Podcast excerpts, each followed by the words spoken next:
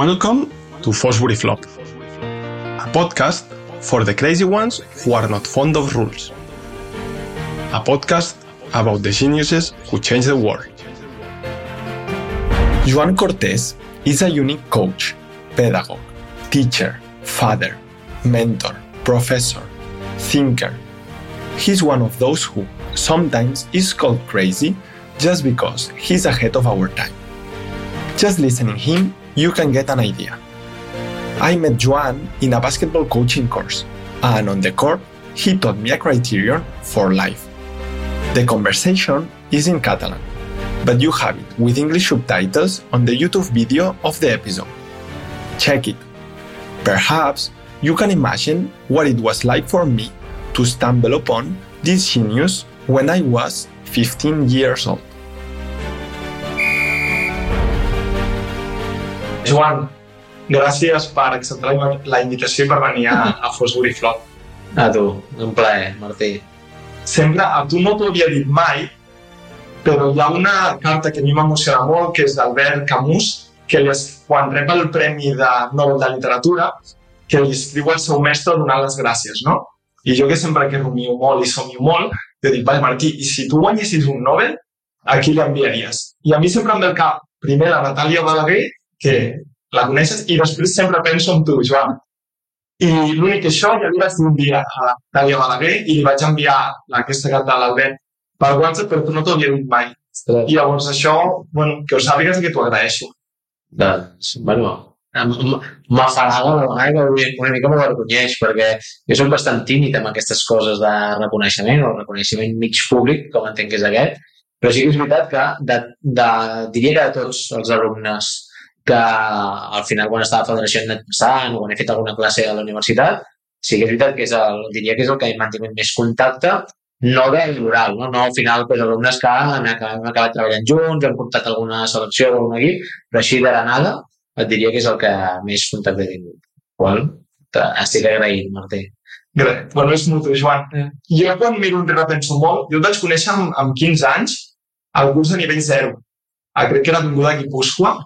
Sí, el primer contacte amb tu a vegades és, és fort, perquè me'n recordo que les normes de nivell 0, on la puntualitat i l'assistència era super estricta, bueno, però quan penso enrere en aquells cursos, jo veig una cosa que no sé si és el, el perquè jo m'he sentit més més atret a tu a mantenir aquest contacte, que és que tots els professors o la majoria tenien un mètode de- d'ensenyança només basat en receptes. Teníem el de preparació física, la psicòloga, etc que una mica t'explicaven què havies de fer. No? Bueno, doncs passa això, fas tu. I amb tu era tot el contrari. I jo recordo que anava buscant respostes i tu només feies preguntes. I, i, i no ens deies res. I això és el que a la llarga, ostres, jo sortia d'allà com, eh, collons, quina merda. Però a la llarga jo dic, hòstia, clar, però si jo el criteri com a entrenador el, el vaig agafar ja. No sé si ja estàs d'acord amb aquesta descripció que faig teva. Bueno, el fet, eh, o sigui, a- amb la descripció eh, estic molt d'acord. Amb el fet de que el meu eh, eh, impacte inicial és desagradable, en soc conscient, ho conec, malgrat no ho puc canviar, perquè per més que m'ho han dit, que jo m'he mirat, que m'ho he proposat, que he tingut la voluntat, sempre acabo mostrant un, una versió, perquè ens enenganyem, bastant gilipolles inicial de, de mi mateix. És veritat, tothom, tothom ho diu, amb cosa ha de ser, ha de ser veritat. El tema de les receptes, hòstia, a, a, a mi segurament no, tots intentem reflexionar, en aquest cas a través del bàsquet, a través d'allò que hem viscut. I jo ho vivia tan malament el fet de que m'imposessin, ja no en el bàsquet, eh, en general en la vida, una, una manera de fer que jo en moltes de les situacions li, li trobava poca coherència o poca resposta, que clar, no? que jo deia, hòstia, jo em, planta, em, em plantaré en un curs, en aquest cas, no? perquè ficar amb el Martí d'alumne li diré que no es pot votar sobre la cintura, com m'havien dit a mi, no? o que el veu no pot ser ample perquè, no, perquè llavors es perd el control. Llavors sempre hem intentat plantejar a l'aprenentatge que, que, que cadascú es genera, en aquest cas, doncs, d'un esport en concret, com és el bàsquet, des de les respostes que tu et puguis trobar, perquè la gràcia més és que tu trobaràs una resposta A i jo trobaré una resposta Z i segurament els dos podem ser eficients. I aquest és el motiu pel qual no m'agrada donar respostes tancades.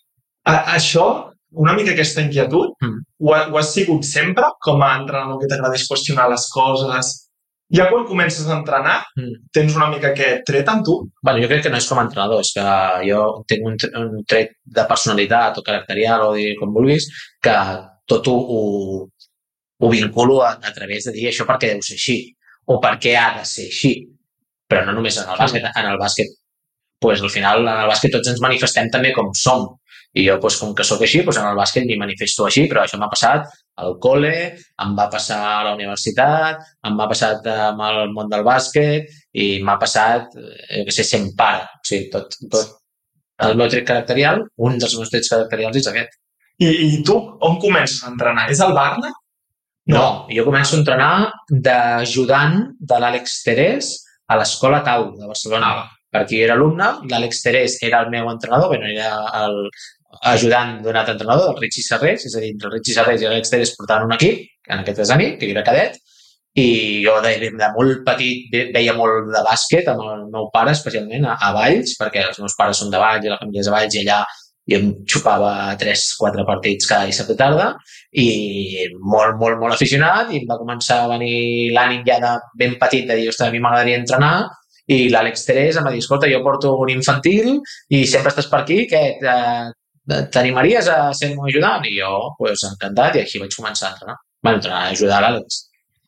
Ostres, I consideres que també la manera de, de tu ser com a entrenador és en gran part gràcies a l'Àlex? Sí, totalment. Bueno, el, el, els meus inicis és en gran part gràcies a l'Àlex i una mica el nova manera d'entrenar bàsquet o de plantejar-se, això una mica sortir del que es feia sempre, més que de l'Àlex era del Richie Serrés, que era el meu entrenador, que va ser un impacte molt gran de dir, sigui, aquest tio fot coses que no havien fet mai i ens dona explicacions que no havien fet mai, i després sí que és veritat que he tingut més lligam a nivell de bàsquet amb l'Àlex que amb el Richie, però diria que són els dos inicis... Bé, O sigui, a- et diria que el gran iniciador és el Richie i el continuador ha sigut a a l'Àlex, diria quasi de sempre, no? Ara jo ja no estic tan vinculat amb el bàsquet, però amb l'Àlex sí que hem tingut... De fet, després vaig ser més anys ajudant seu a altres equips, a nivell sènior, i després amb l'elaboració dels continguts, de tallers, com plantejàvem fer classe, sí que l'Àlex ha sigut una, una persona molt, eh, molt crítica, en el sentit positiu de la paraula, de dir, ostres, això per què et planteges fer-ho així, això dona-li més marge, això no estiguis tan a sobre,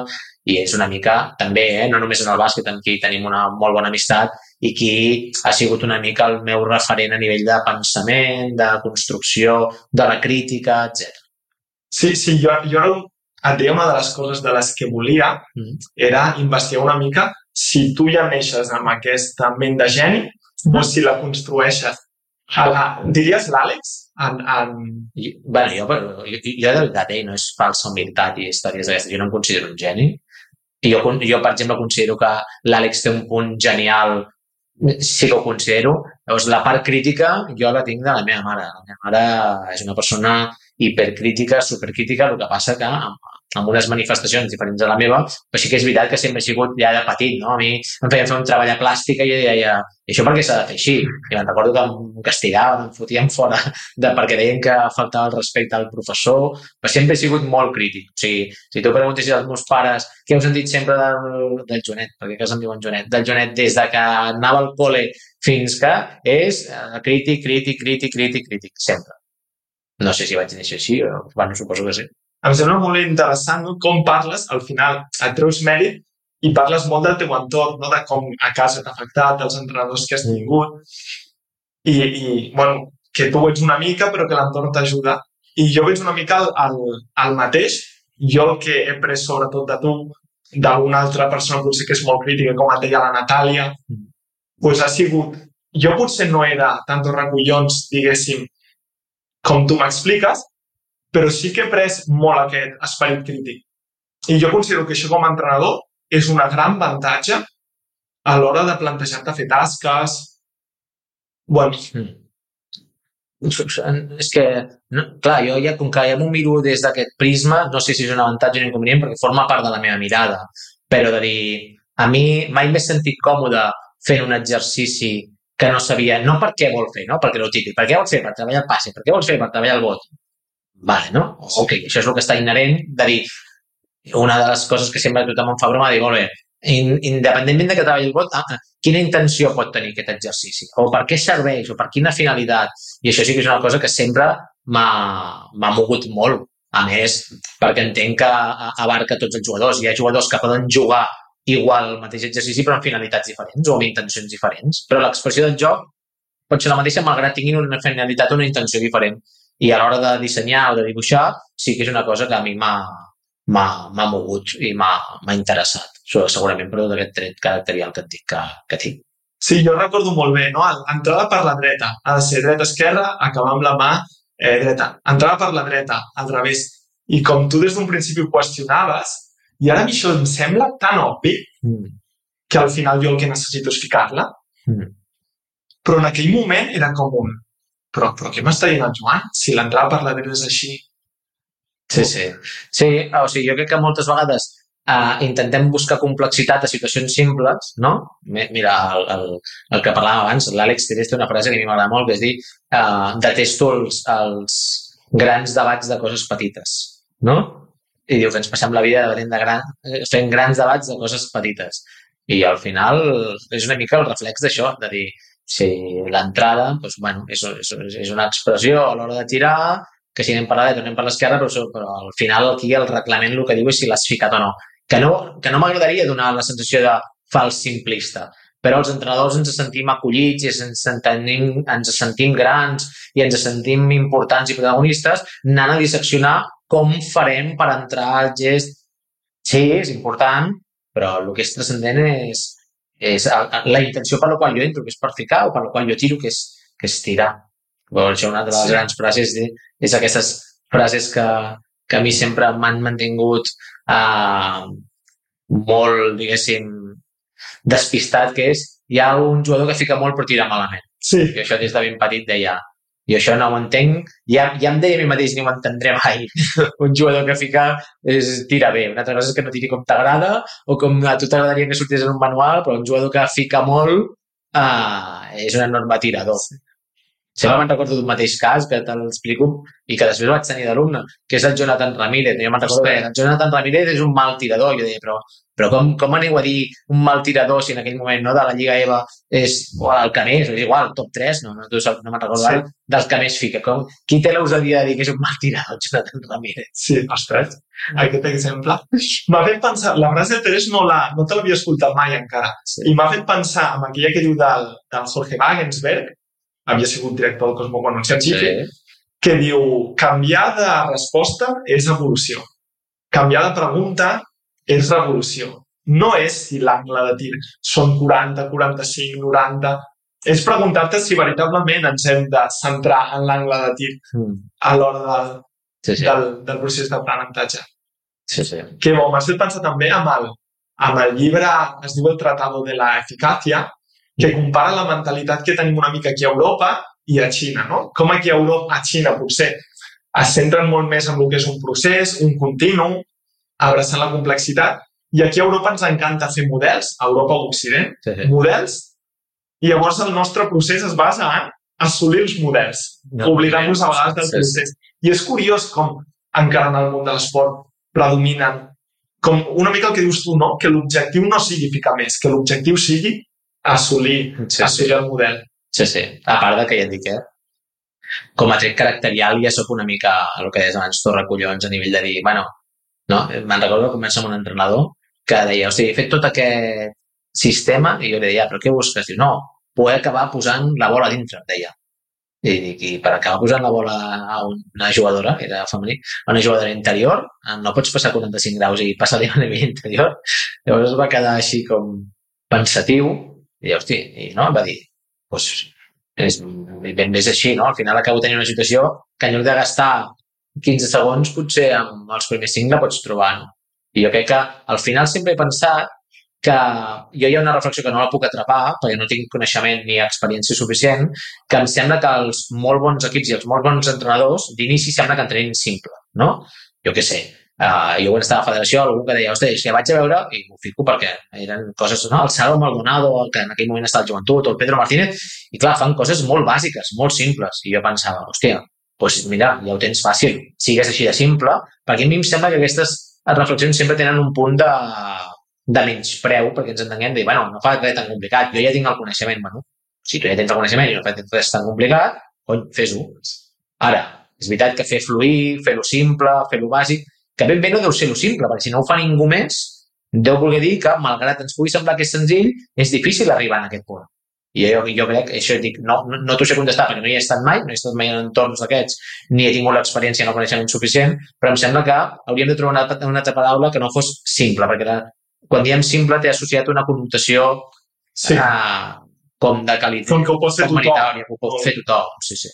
El, però és que aquí em, em, em portes una altra vegada a una de les teves grans lliçons, no? que és que allà l'entrenador, diguéssim, més, més novell, mira en el que estan fent, no? en la recepta. Mm. I potser és que el que s'haurien de centrar és, ostres, quin criteri deu tenir Salva Maldonado per tenir tant bagatge i saber triar exactament aquesta cosa que sembla simple. Sí, sí. I ens agrada copiar aquesta recepta en comptes de preocupar-nos per aquest criteri de xef, no? de, de saber seleccionar bé, entendre propietats. Sí, sí, jo ja he estat, bueno, de, de, de el curs jo, m'agraden molt les metàfores i sempre pensava que aquesta gent, per tirar tot el domino a terra, només necessitaven tocar una peça, no? Que aquests entrenadors, no? que en podríem dir molts, el Jaume Ponsarnau, el Pedro Martínez, el Salva Maldonado i altres que potser no, no estan tan al nivell, no porten tants anys, però també de dir, ostres, sempre van a tocar allò que fa caure tot el domino a terra. En canvi, veus molts altres que sí, ara el tema dels sistemes, que si ara el tema mental, que si ara... I dius, ostres, per acabar tirant tota la, tot el joc a terra necessites fer vuit moviments. Pues això al final és eficiència. Porta't a la metàfora. El, sí, em, em, em ve al cap la, una frase de, de Derek Sivers que deia si més informació, saber més exercicis, més fos la resposta, diu, llavors tots seríem eh, milionaris amb, amb abdominals perfectes. Exacte. I, el, I, ostres, i això és una cosa que tu com poses a- en un, quan vens un curs que abocaràs en el criteri? Però, ostres, per mi és el gran secret, el, bueno, el que guardo un més bon record d'aquells anys. Sí. Bueno, jo també intentava tenir com un principi que era si tot allò que escrivim en els llibres o tot allò que expliquem o tota aquella teoria no modifica cap pràctica dels entrenadors és que és una teoria inútil. O sigui, a dir, si nosaltres ens intentàvem posar com a intenció de dir, vale, explicarem algun element teòric o alguns principis metodològics o alguna estructura de sessió, digue com vulguis, però si a l'entrenador no li modificava la pràctica, aquesta teoria era, Sí, era inútil. I això era un principi que sempre dèiem de dir, vale, no, no, no anirem a justificar per què expliquem el que expliquem, sinó de dir el que expliquem, amb què els modifica o amb què els fa pensar o amb què els, els hi diu de dir, ostres, això que m'han explicat, jo ho trasllado a la meva part pràctica d'aquesta manera. Era que la teoria no... eh, era absurda. Perquè al final la teoria eh, pots posar-te a internet Sí. i la pots descarregar. No, i n'estic d'acord perquè moltes vegades els entrenadors diuen que no recolzen suficientment en la ciència, no? Mm. Però jo crec que també tenen part de raó perquè doncs, potser això diu que la ciència que es fa. Mm. Si l'entrenador s'acosta a la ciència i no troba una manera diferent de fer les coses, al final la culpa és de la ciència, que la, segurament les hipòtesis, les preguntes que es fa són, són errònies. bueno, jo, jo crec que aquí participa, hi participa aquesta variable que dius tu, que estic molt d'acord, i després hi participa que, clar, al final, absolutament sempre estem en una competició que algú guanyarà. Absolutament. O sigui, no, no podem estar en una competició que puguem dir no guanya ningú. Amb la qual estem educats en una cultura de que al guanyador li pressuposem bona forma de, o bon model de. Llavors, hi ha hagut mals models a nivell de teoria de l'entrenament, a nivell científic, però que òbviament han guanyat. Ja no et parlo del rendiment, eh? et parlo en temes de què? Perquè ha de guanyar algú. O sigui, si nosaltres ajuntem els 20 entrenadors més mediocres i en una lliga, un guanyarà. Llavors, per això sempre deien de dir, bueno, tot una mica és relatiu, perquè al final si ens hem de- d'ordenar per, per, pels sistemes que, que estem educats i culturitzats en, en, en, en l'èxit, però que guanyi algú no vol dir que estigui entrenant mínimament Mm, i quan dic bé, vull dir amb coherència, amb sentit de l'aprenentatge, amb temes significatius, etc. Aquí, aquí m'has fet, fet pensar en el teu exemple del, del Messi, que deies que tu podies entrenar el Messi i segurament guanyaria la pilota d'or, no? Mm. Ara, que no sabies si tu li podries ensenyar alguna cosa. I, de fet, posaves que al, al final l'èxit de l'entrenador, el seu valor no resideix en si guanyes o perds, sinó en la transferència que el jugador fa, no? De què li expliques, Mm. veritablement li serveix. Sí, sí. sí jo sóc molt defensor que a, els models o les metodologies tenen poca o zero utilitat tant pels superescollits com pel, per la gent incapaç.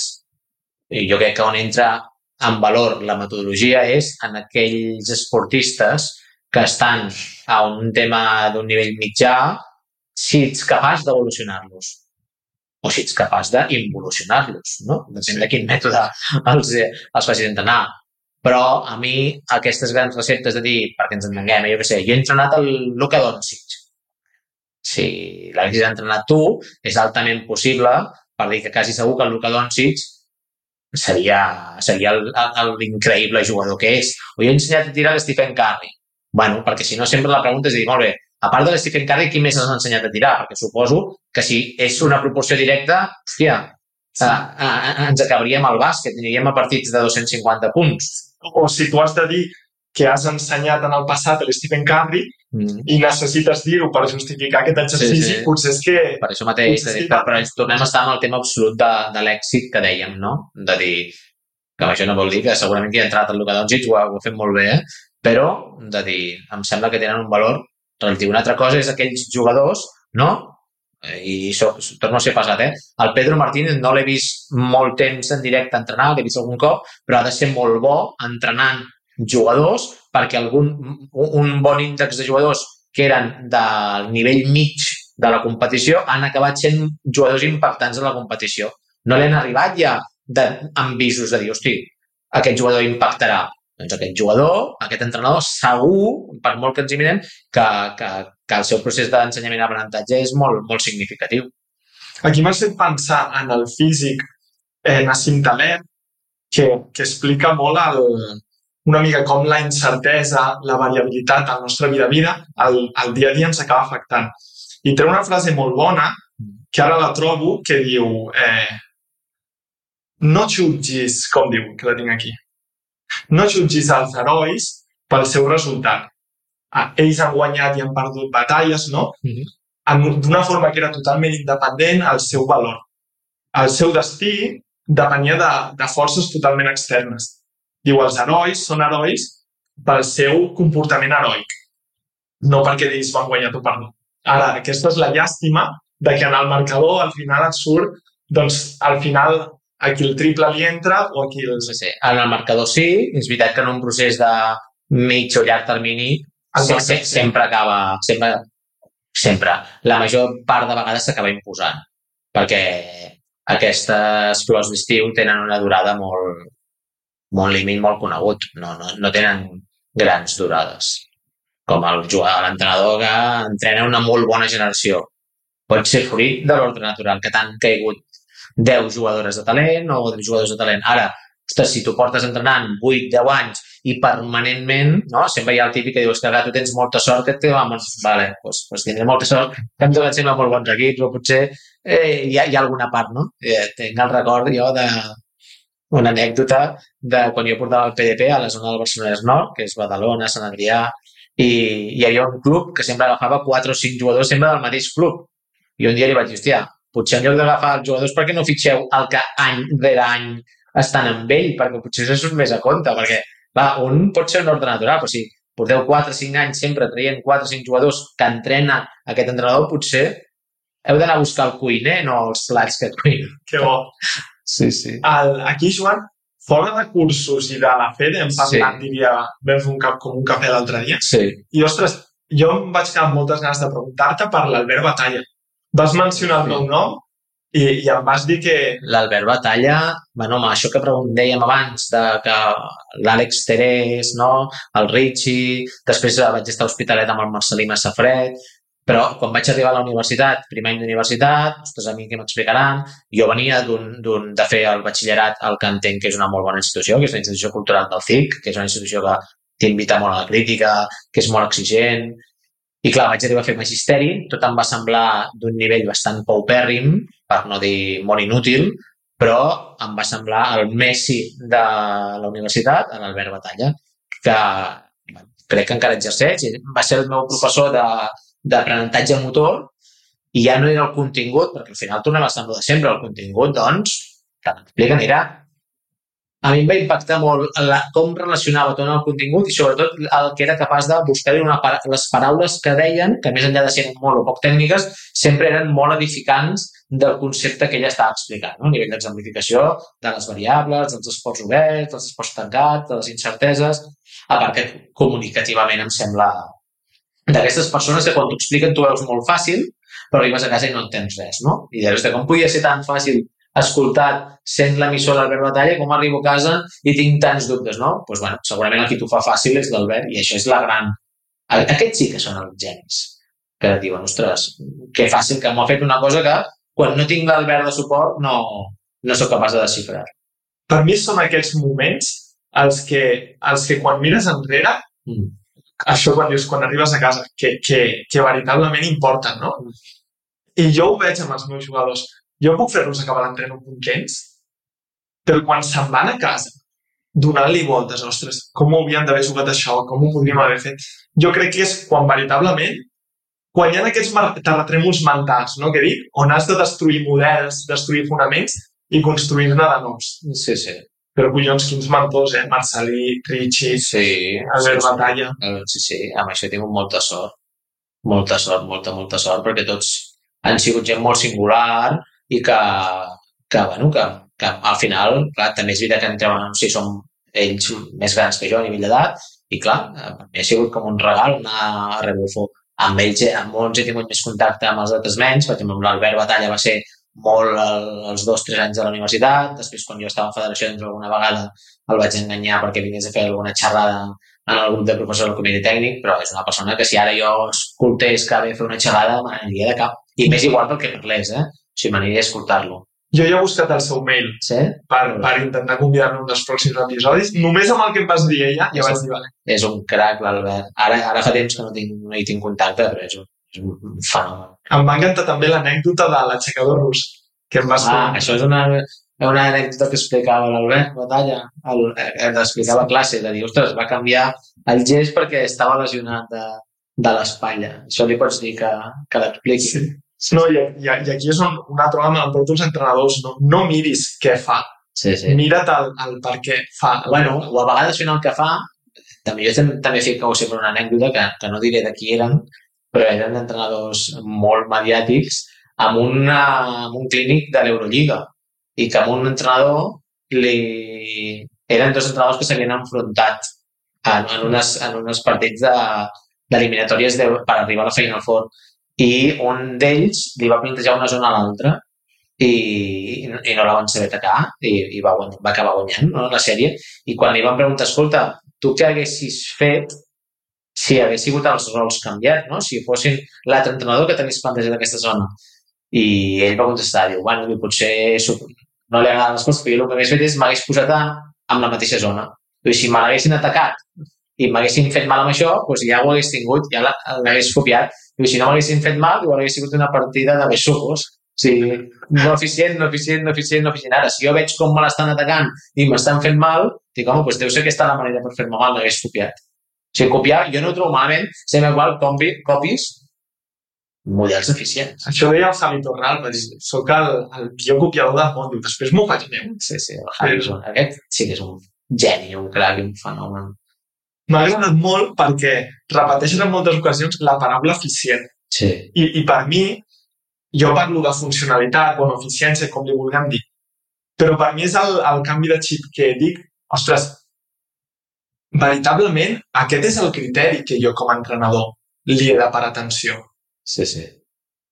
El, el Ramon Jordana, ara ja també ja fa temps que no tinc tanta relació, però un dia jo era de les primeres persones que sempre li enviava els apunts perquè els destrossés, perquè realment se'ls llegia i se'ls llegia amb atenció i realment tenia moltes coses a poder aportar. I sempre deia que de, quan dèiem que una gest, un gest ha de ser eficaç i eficient, sempre deia que, que estàvem gastant temps, que anéssim directament a la via eficient, perquè si ja no era eficaç ja no podia ser eficient. Llavors deia, Joan, eduquem a la gent a no dir eficaç i eficient. Diem eficient només perquè ja si no és eficaç segur que ja no és eficient. I per això m'ha vingut al cap ara el Ramon. Sí.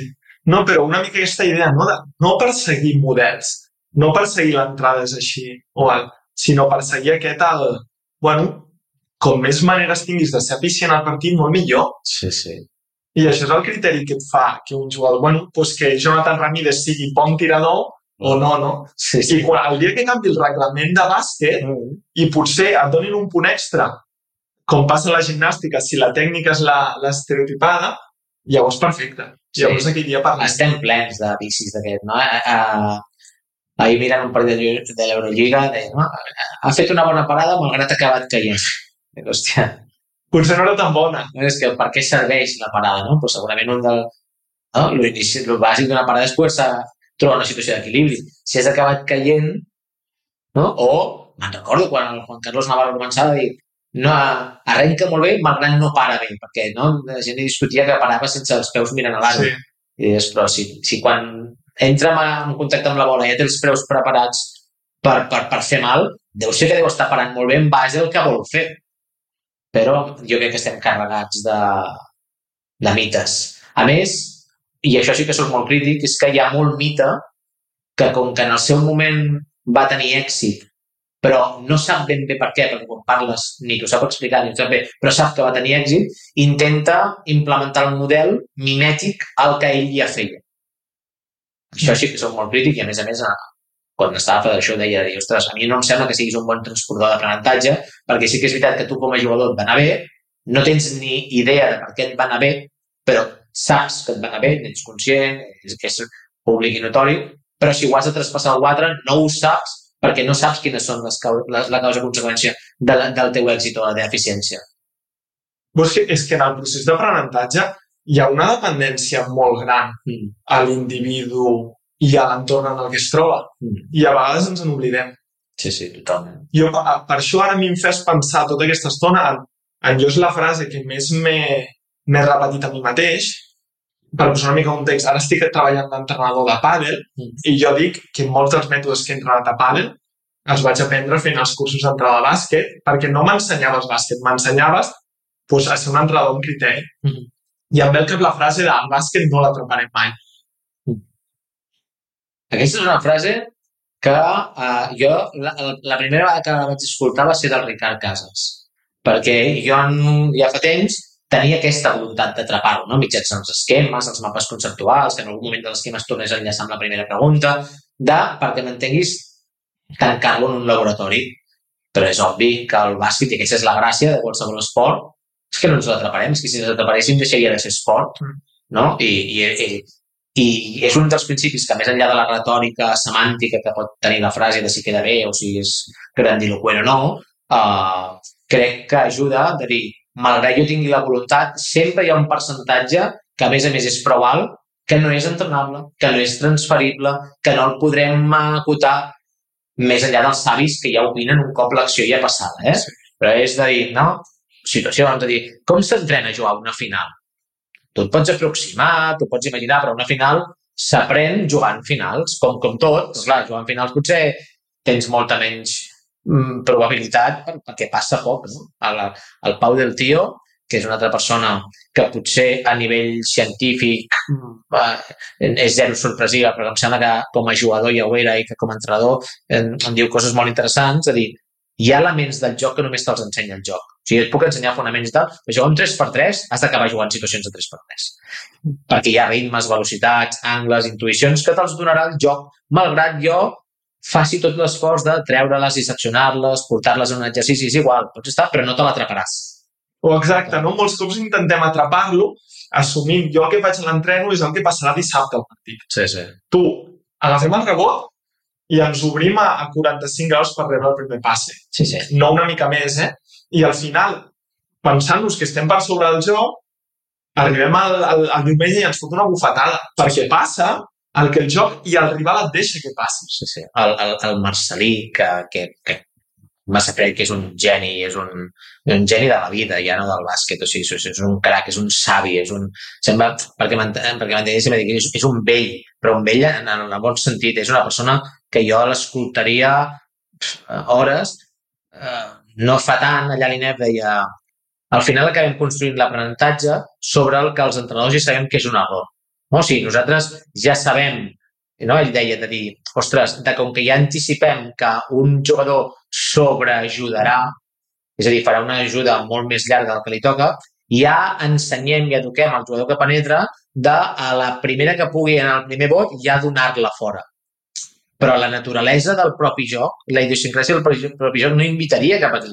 Invitaria a dir, hosti, jo penetro, si l'altre està ajudant com a com tocaria de dir si acaba saltant, si no acaba saltant, si ve i no ve, doncs encara he de llegir. Però ja estem construint l'aprenentatge sobre el que és un desenvolupament del joc portat a l'erroni. I, i, i, i, i el jugador no, es comporta per fer feliç el model de l'entrenador, per satisfer-lo, no? Totalment. En comptes de no per la, per la informació que... Totalment. I això ho veia molt quan estava a Federació i que em dedicava a mirar-ho bé, amb una mirada crítica i amb temps, ara, ara òbviament no, del treball defensiu. El treball defensiu sempre anaves pels camps i pels equips i els exercicis eren de, curiosament, dos, tres desplaçaments seguits a nivell defensiu i de seguida canviaven l'orientació. I què ens passa el dia que un jugador ha de fer cinc desplaçaments defensius o un que li trenca la seva, la seva rutina defensiva, perquè era 3, 3, 3, 3 i anar canviant. O, bueno, o la norma comunament acceptada, almenys fa uns anys, era que per defensar no es creuaven els peus. Sí, sí. O en defensa mig gas. Defensa el 50%. Aquesta és una altra que fa gràcia. Sí. Dir, jo defenso el 50% perquè, perquè et vagi bé tu. No? I llavors el partit, si no puc sortir res, diré, bueno, ara, eh, no? Diré que el defensor eh, defensa el 50%, és com jo m'entreno. Sí, sí. A mi em fa molta gràcia dos conceptes d'aquest físic, el, el Nassim Taleb, que em venen al cap sovint quan penso en això, i el primer, que em sembla boníssim, és que diu teaching birds how to fly, ensenyant als ocells com volar, no? de com uns ornitòlegs estan allà, no mira les ales, i els veuen volar, ostres, que bons que són. Sí, sí. I com moltes, bueno, i aquí és una cosa que crec que te l'havia sentit a tu, que dius, no? Que inclús a l'entrenador, dissenyant estímuls dolents, gràcies al joc, pot ser que els seus efectes no es notin. Sí.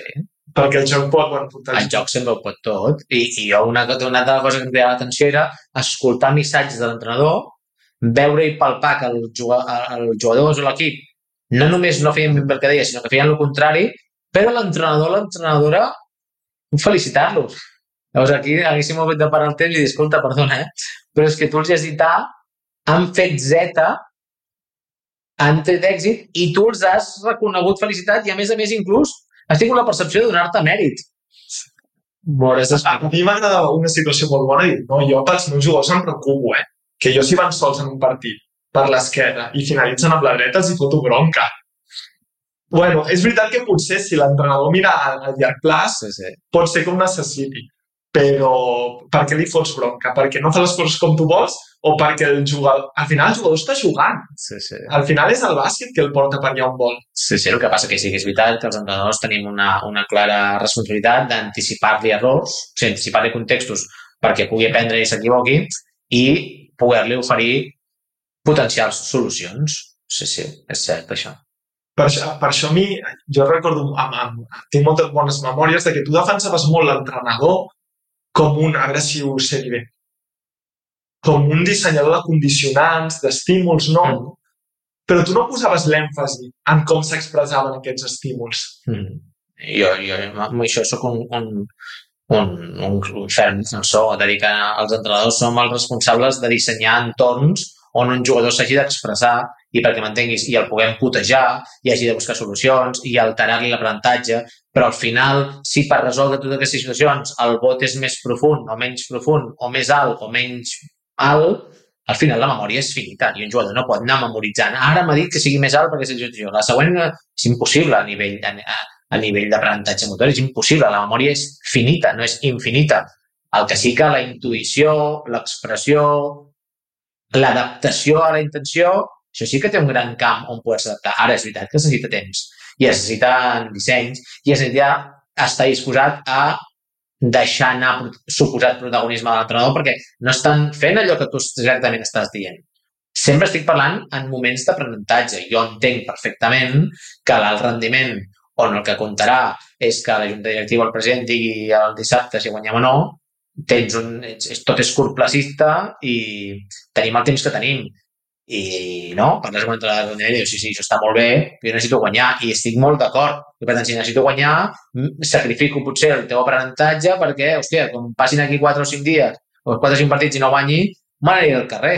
I és la meva feina. Si això ho entenc perfectament. Ara, amb entorns de desenvolupament, d'aprenentatge, de formació de tots aquests jugadors o aquests jugadors, bueno, sí que penso que és, és molt determinant això. Perquè en la majoria dels casos els entrenadors controlem aquests condicionants, els estímuls. I jo crec que ens creem problemes quan també intentem controlar l'adaptació. Si al final respectant el joc i posant uns estímuls ja et porta per on. Una, un, per mi un és molt rellevant que els entrenadors quan expliquem com funciona l'exercici o quan expliquem com funciona i a més a més com es resol, no? Aquí has de fer una finta, aquí faràs el primer vot profund, llavors què es dedica a fer el jugador? Doncs el que has dit tu. Per què? M'ho has dit tu, no sé. Sí. I si a millor aquí no hi ha ningú, jo segueixo fintant. Per què? Perquè m'ho has dit tu. I per què profund? Si tens el, el defensor davant, és igual, m'has dit tu. No? I, I així trobaríem els exercicis a patades des del tan bàsic com és el 2 per 0 de tiro al, al taulell, et passo, tu agafes mig, vas sol i m'esperes a que jo et desdobli per donar-me-la. No? Exacte. que si ho portes a, a, a, a intentar entendre mínimament la, la naturalesa del joc, dius, hòstia, un jugador que va per zero s'espera a que algú el desdobli per donar-li. Sí. I algú dirà, no, per agafar temperatura, per agafar calor, físic... Dic, Òbviament, és cert, però ho podem fer, a més, respectant la naturalesa del joc. Si podem fer arribar al mateix propòsit, però que no m'hagin de satisfer tant de dir si van sols parar per passar-li el que desdobla, mi això, aquest és el...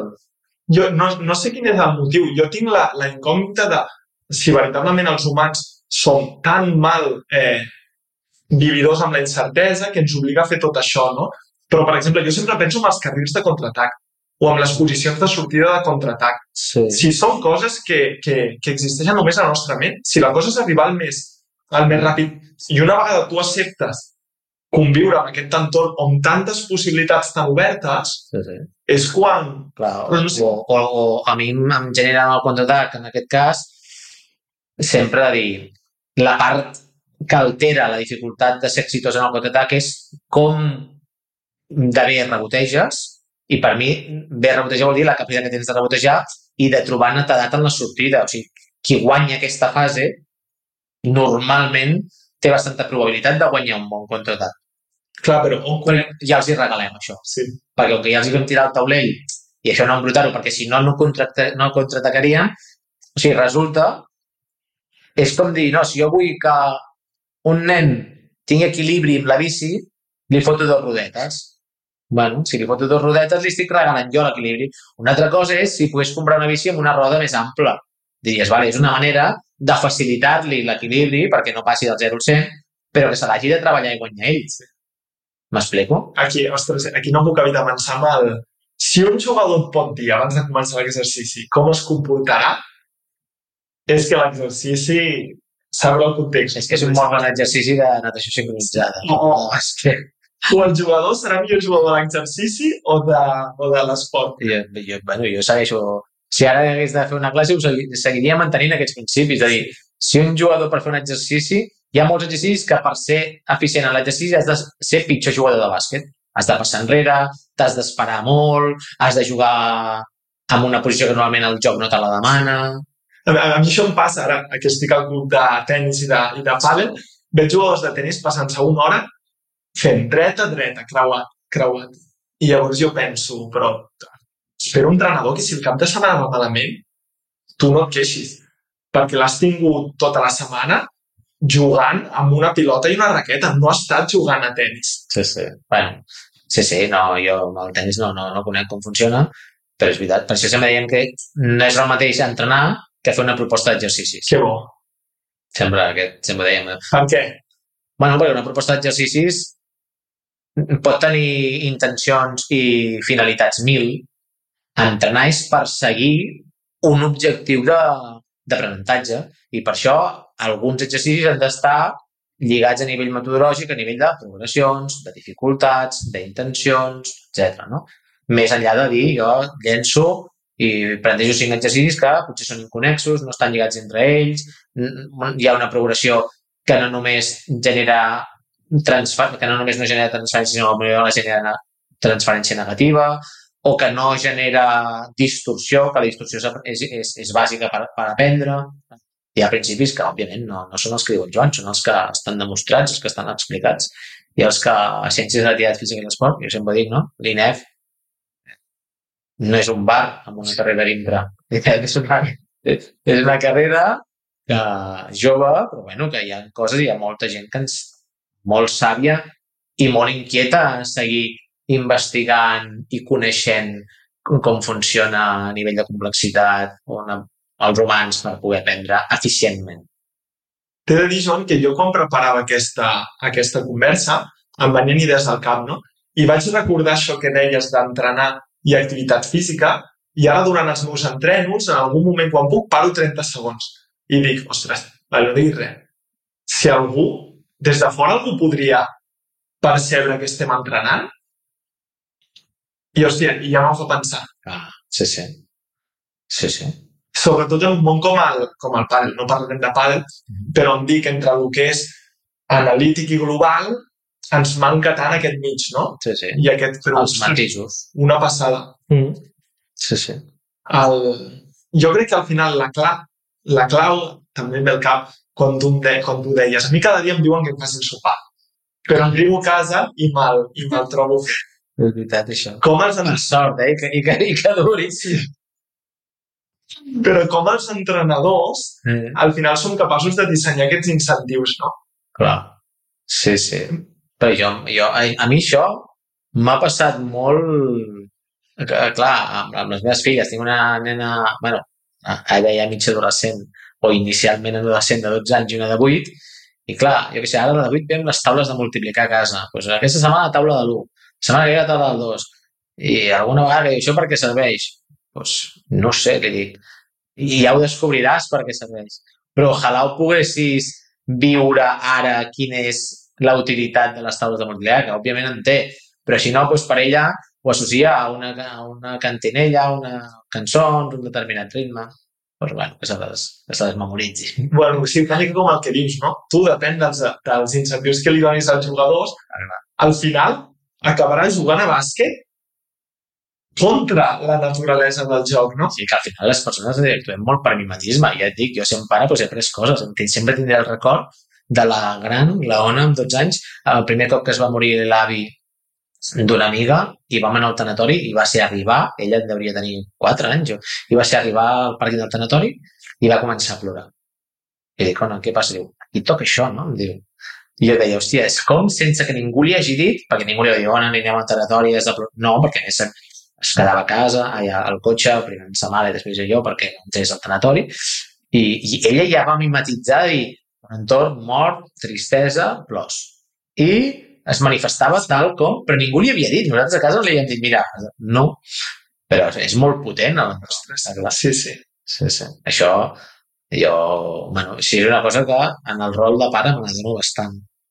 I et passes sent pare que veus situacions que dius, hòsties, jo això també ho veia quan... quan... A, a, em passen situacions que jo, jo penso, hosti, dec ser un pare patètic o pèssim, perquè a mi hi ha coses que realment no m'emocionen, però veig eh, que la manifestació pertinent és emocionar-se. Bueno, doncs a mi no m'emociona. I llavors dic, hòstia, dec ser un mal pare o dec ser emocionalment un incul o em dec estimar poc a les meves filles, no ho sé.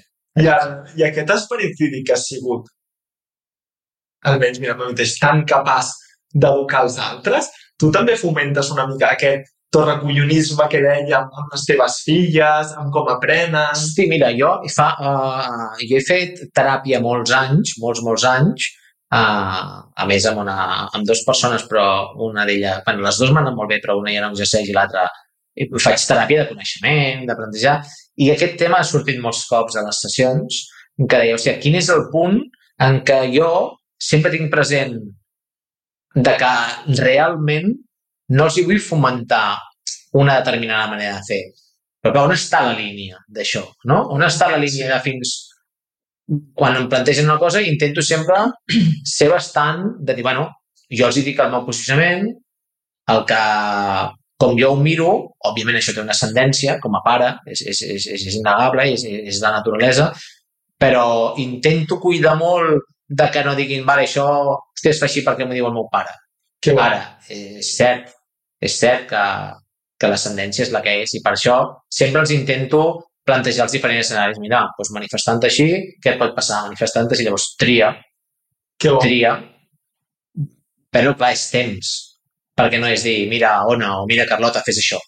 Hi ha vegades que sí, eh? hi ha vegades que puntualment, quan ha sigut una cosa que ha desbordat, tota l'actitud de dir, bueno, ara tot això i ja ho entendràs. No?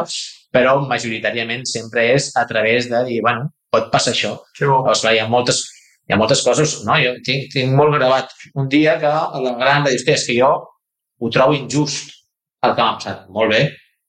Primer, fes. Professor, és una autoritat, tu fes.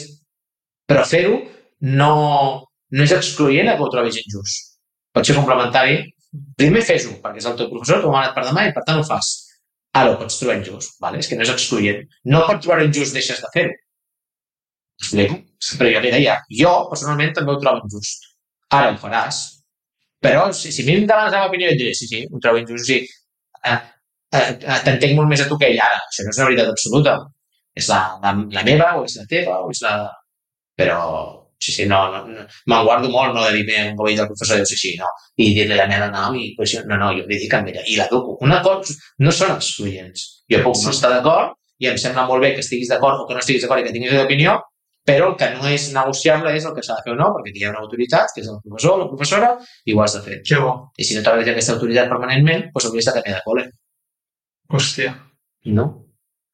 Em fas pensar molt de que jo sovint em preocupo si el que els estic eh, ensenyant als, als jugadors i a les jugadores és el que jo vull i m'estan seguint a mi o veritablement és, diguéssim, com dir-ho, doncs un gest més altruista pel seu benefici. I em ve al cap, el Javier Cañada és un dissenyador que té un, un blog molt bo que es diu, crec que, de, d'Ul Macadis, i, i en una carta explica com van fer un viatge a l'escola de disseny d'Ulm, que es veu que havia sigut, no sé per què, molt influent, no? I, en, i fent aquella visita a, a l'escola, els hi va dir el guia, els que van fundar aquesta escola no volien ajudar la societat, contribuir-hi, volien redissenyar-la. I hòstia, ella explica com, collons, per ell com a dissenyador va ser jo estic intentant canviar el món segons jo com crec les meves creences o veritablement és més un gest altruista de servir-lo. I, ostres, jo m'hi sento molt identificat com a entrenador i ara m'ho has fet pensar, t'enviaré, la posaré notes, però amb aquesta tasca com a pare. Sí, sí. Eh, amb, amb això, ara ja vaig ser molt criminal, no? Que també he sortit moltes vegades quan fem teràpies, dir, o sigui, hi ha gent que és molt, molt soli- solidària. La meva teràpia, la terapeuta sempre diu, la gent que és, que és tan, tan solidària, el primer que és és molt egoista cap ella mateixa, perquè al final són solidaris perquè a nivell caracterial, a nivell terapèutic, tenen aquesta necessitat de donar als altres. Sí. O sigui, al final tot, tu miris per on tu miris, sempre pot ser relatiu. Ara, que això està ben vist, està ben entès, està acceptat, està autoritzat, sí, però és molt probable que ningú és solidari a desgana. Tothom Sí. és solidari perquè part de la seva forma de ser, o sigui, al final és un benefici que en primerament s'estan fent cap a ells mateixos i quan nosaltres ens fem una cosa a nosaltres mateixos això es diu egoisme o està entès com a egoisme. Sí. Jo, ostres, això, jo ara t'anava a dir, una mica per això, ja m'estic tirant, bueno, m'he fotut en un jardí aquí, però les, les donacions que he fet mensualment, ara ho saps tu i, i qui ens escolti, i la meva nòvia, però per això és una cosa que no m'agrada dir, per aquesta línia fina, no?, de que dius, fins quan és egoisme? Quan estàs Sí. adoctrinant? Què tant ens agrada als catalans? sí, sí, i segur que les donacions ho fas per un, un, un bon percentatge de satisfacció teva personal. Sí, bueno, sí. curiós. Llavors, si és satisfacció teva, doncs és, és, és, és un egoisme positiu, no? Diríem. I això, i, i Joan, tu has exercit com a professor, Sí. i haver fet magisteri, Sí, I, i tu m'has dit, estic equivocat, que a classe potser ets una mica més bandido. molt. Jo de a la secundària em passava el 30% de les hores fora de classe. Jo crec que això també parla una mica malament del sistema educatiu. Fotíem fora amb el té. I ara, si això no ho hagués dit. Sí. Especialment una professora que, no, que era... Tot era no sortir-se de la línia, i clar, sóc un mal client per no sortir-me de la línia. I, llavors això tu com t'ha afectat a l'hora de ser professor i entrenador? Aquest sortir-se de la línia No, mai, mai, m'ha afectat. Jo, quan era professor, ho disfrutava moltíssim, però moltíssim, vull dir moltíssim, a dintre l'aula. O sigui, jo era professor de, en l'especialitat d'educació física, però mai vaig exercir d'educació física, excepte un any, perquè era interí. Cada any en un col·le diferent de, per la Generalitat. Eh, va tocar la zona del Baix Llobregat i jo portava classes de primer a sisè de primària. Normalment, com que jo agafava una vacant i entrava al setembre, agafava el grup que al claustre pues, no, havien, no havien tingut a bé agafar ningú prèviament, no? I, i jo dintre l'aula disfrutava molt. Ara, fora de l'aula, ho patia molt, no? Les grans reunions de petites coses, de si els passadissos han de ser marrons a la tardor, no sé què... A mi, a mi em car- em carregaven sobre manera aquestes grans discussions de coses absolutament absurdes, no? Però dintre l'aula tot el que era l'aprenentatge, la diversitat, la diferent situació de cadascú perquè tothom tenia doncs, la família que tenia, com jo, la meva, eh, com el, el, els hàbits, la cultura que tenien, i això disfrutava moltíssim. Que bo. Sí, sí, sí, sí, molt, molt, molt, molt. I també era entrant així, de dir, bueno, man, sempre, sempre deia, dic, bueno, si no els deures, no els facis. I, tu creus que jo m'enfadaré perquè tu no vols fer els deures? Ara, la meva feina és intentar anticipar la responsabilitat de què et pot passar el dia de demà si no facis els deures. No si no facis els tres problemes, si no assumeixes el que és un deure tu com a ciutadà, doncs el deure de poder anar amb, amb uns codis que tenim com a ciutadans, però no si fas els tres problemes o no fas els tres problemes. O sigui, si no fas tres i en fas dos, doncs segueixes faltant un, un deure teu. Però clar, això m'agrada molt perquè tenia tot un any. També és veritat que quan ja teníem molt, molt, molt en sintonia, jo ja canviava de col·le. em tocava anar a un altre col·le. Però és que, una altra vegada, em tornes a fer pensar en com és que liderem processos d'aprenentatge, Sí. digues professors o entrenadors, ens creem problemes a nosaltres mateixos simplement no deixant-ho fluir. Sí, sí. A mi em passa eh, en pàdel, sempre comencem escalfant de formes més obertes i els nens i nenes volen jugar. I molts cops és l'entrenador que els diu no, ara anem a tirar carros sí, sí. i, i ostres, i qui- quina... Bueno, llavors, llavors si, si no ho dona tot o està una mica avorrit, llavors t'enfades. Per què, per què no poses intensitat? Per què no fas el model que t'et... Bueno, tot això és, bueno, desgastar molt. És una gota malaia, és pim-pam, pim-pam, pim-pam, jo me'n recordo, no? El dia de la pau. El dia de la pau, eh, hi havia d'haver pau sobretot. I els 364 dies restants, què fem, no? Sí, sí, eh, bueno, que entenc que s'ha de celebrar i s'ha de simbolitzar, o, o la setmana de l'aigua. Anem a conscienciar-nos i la que no és de l'aigua ja, això... festa grossa. Sí, bueno, moltes coses d'aquestes. Per això va ser el motiu pel qual eh, el sistema a la, que vaig poder ho vaig deixar. No estava a disgust, però sí que totes aquestes coses m'entraven en una contradicció bastant gran. Va ser això. Però bueno, crec que aquest missatge ens dona molta força. Potser és que ens trobem a l'entorns així, on tot es fa una mica en contra i, Sí, sí. És veritat que al final també mai saps si t'has acabat trobant per sort o, o per que tal com som m'he acabat trobant. Però sí que és veritat que ara tinc una feina on gestionem els projectes, o sigui, l'horari, tinc la sort de que el- els que estan per sobre meu doncs, ja ho estableixen així, però és veritat que o sigui, una mica tot el, el meu condicionant ja va molt enfocat a aquesta manera de ser. No sé jo com ho portaria, que segurament, si no tingués cap altre meu, ho hauria de fer, eh? i no menys fer, dir, si hagués d'estar de 9 a 6, crec que només per aquest fet ja disfuncionaria bastant. Però mai se sap, això. Joan, ha estat una passada, eh? Sí? M'he teletransportat primer a Avinguda Guipúscoa i després a l'escola Virulai. Hosti. Recordo el... Ostres, és que ho recordo amb moltíssima il·lusió. Et puc dir, no et puc dir l'any, però et puc dir el dia. Era 23 de desembre. I jo era... perquè era l'aniversari del meu cosí la nit. I jo acabava a les 9 al Virulai i l'última hora era metodologia, que era amb tu, Això era primer nivell. a primer nivell. I havíem de fer el, el projecte final.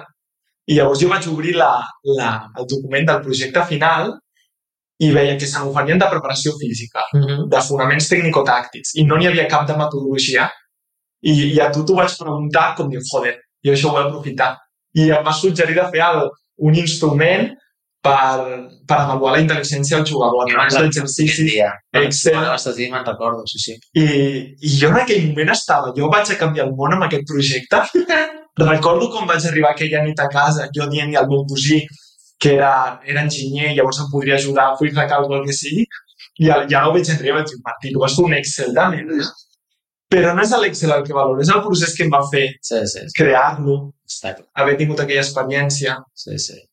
Quin recital, eh? Jo crec que els, els que ens escoltin sí. entendran una mica més perquè jo tinc aquesta consideració i espero que els hagis pogut pues, influir també com crec que ho va ser en mi. Bueno, uh, jo, jo he estat còmode, hem xerrat, no, no, no sabia de què havíem de xerrar, i els vídeos no m'he preparat res, però he estat còmode. He estat còmode, a mi xerrar m'agrada, pensa molta gent, xerrar m'agrada. M'agrada xerrar així amb naturalitat i compartint coses. Sempre has sigut molt bon comunicador.